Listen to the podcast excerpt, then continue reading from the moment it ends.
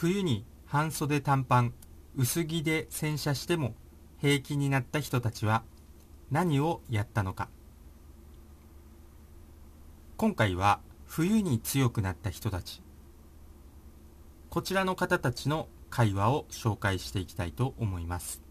共通点は断食にはまったということなんですけどその人たちの会話を紹介していきたいと思います。そのコメントですね。コメントでのやり取りになりますのでそのコメントは手先手全体が冷えるとき冷えをなくすにはどうすればいいか首を温めると血流が良くなるという動画こちらについたコメントになりますので興味のある人はそちらの動画もチェックしておいてください。下の概要欄の方に貼っておきます。KY さん。なぜか定期断食をしてから薄着でも体が温かいです。冷たい水を使って洗車していても大丈夫だしやはり血流の流れが良くなると全身に血液が有効に流れているように感じます。スクワットや生姜の摂取も温まると思います。それに対して PNWLSX さん。私も全く同感です。冬なのにいつも半袖短パンです。そして KY さん。白人みたいですね。という爽やかな会話が繰り広げられていました。ありがとうございます。どうでしょうかこの会話。面白くないですか？私はクスッとしてしまいましたが皆さんはどうでしたでしょうか？結局ですねこのように断食することで当然断食すると血管とか内臓に癒着している油とかあと血液の糖分とかあと毒とか添加物とか不要なものが排出されますのでそして腎臓肝臓も掃除されるし内臓も掃除されるしさらにオートファジー機能で細胞も再生される。当然血液が流れやすくなりますんで断食をすることによってこのように寒さに強くなってしまう人が出てきますし実際にそれは当然ですね。逆に血液が糖分とか油でドロドロだったりして、まあ、例えばつい最近紹介した脳出血で死の淵を見たアイム太郎さんという方がいるんですけどその方は脳出血の当時は32度まで体温が下がってしまっていました。低体温でしたね。このようにまあ脳出血になるっていうことは血管がドロ、まあ、血液がドロドロだったり血管に油が癒着したり、まあ、なんか細菌とかがこうコロニー作ったりしてそういうのが詰まって起こる可能性が高いんでやっぱり血液血流が悪くなるとどうしてもこう体温というのは下がっていきますね。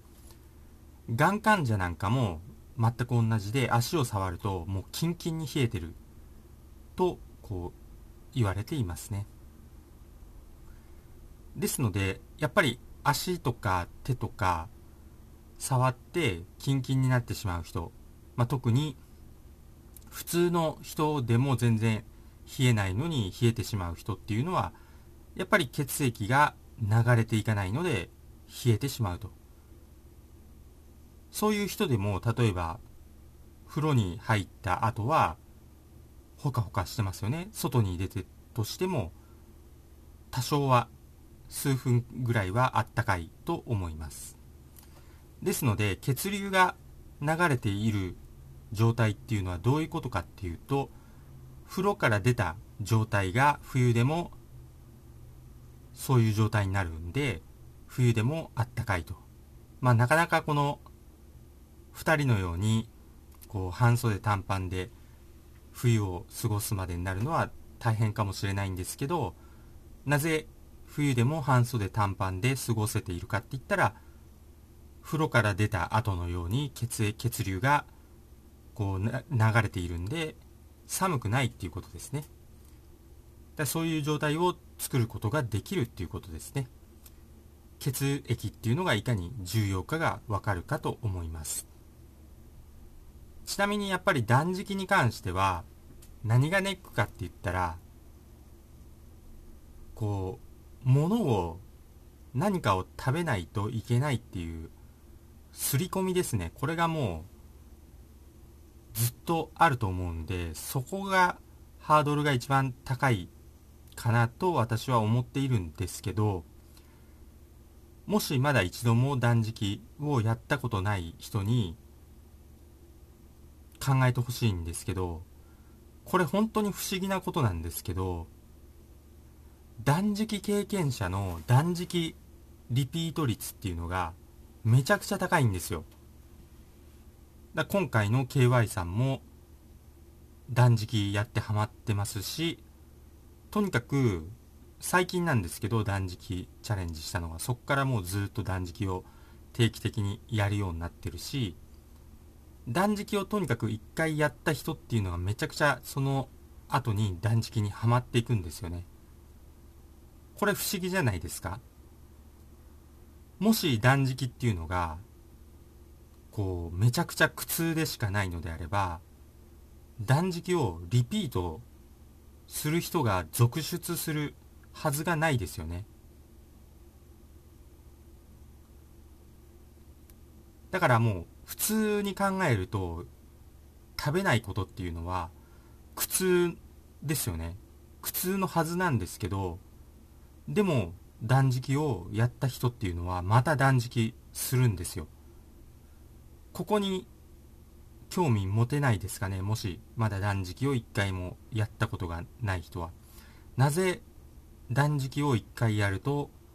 また次も断食をしようまた次も断食しようというふうになるのかっていうのが断食を1回も経験したことがない人は不思議に思うと思うんですよね。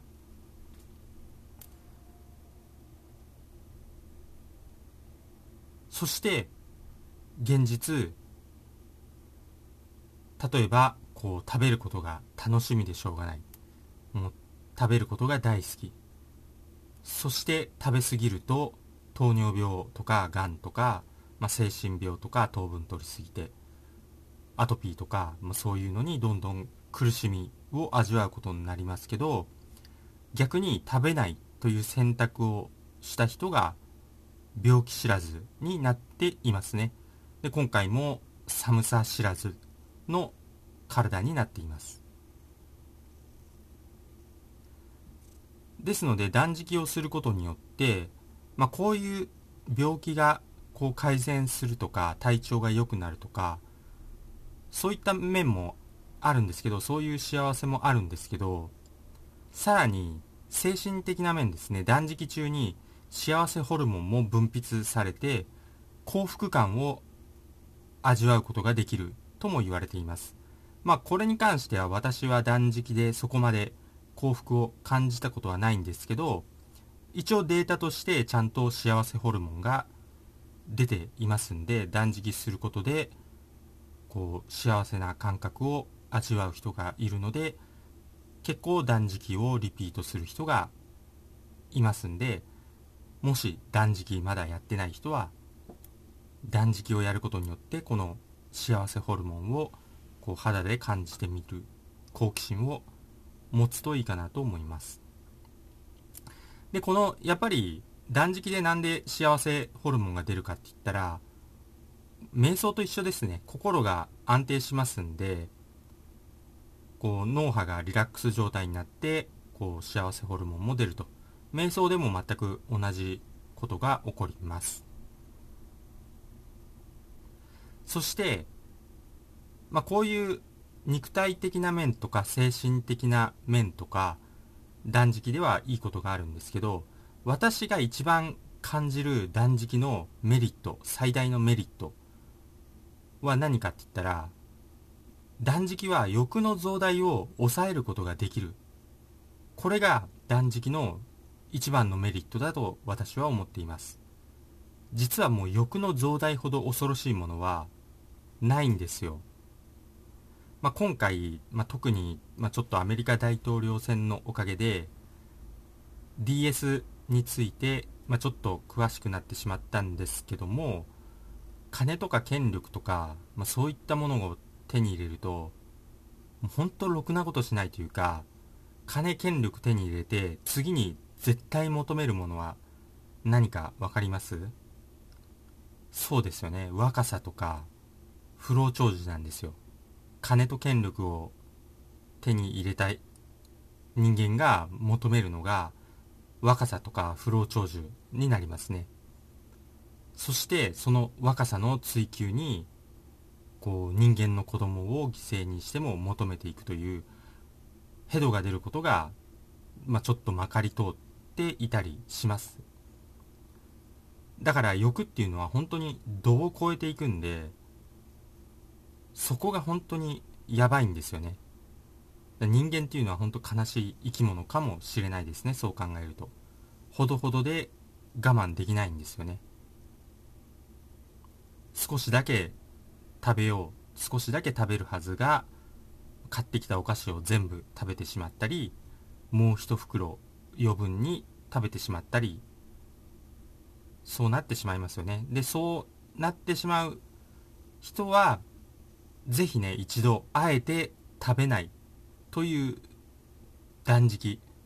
もう何も食べないという境遇に自分の身を置く。そうするとどういう心の状態になるのかどういう体の状態になるのか。これは絶対に試した方がいいです。今飽食の時代なんで食べない飢えるっていうのは本当にもう日本だとごくごくごく少数ですね。だと思いますんでぜひチャレンジしてほしいかなと思います。断食で本当に考え方が変わりますんでこの考え方が変わるっていうのが私は断食の最大のメリットだと思っていますんでまあいろいろとオートファジーで細胞が再生するとか糖尿病が治る腎臓病が治るアトピーが治るとか、まあ、そういうことも言ってるんですけどそれ以上に考え方が変わるっていうのが本当に私は最大のメリットだと思っていますんで、ぜひチャレンジしてください。そして、今回の紹介した会話のように寒さにも強くなりますんで、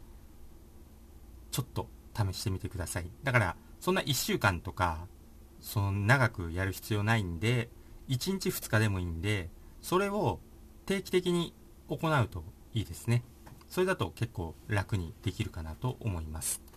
ということで今回の話は終わります。最後まで聞いていただいてありがとうございました。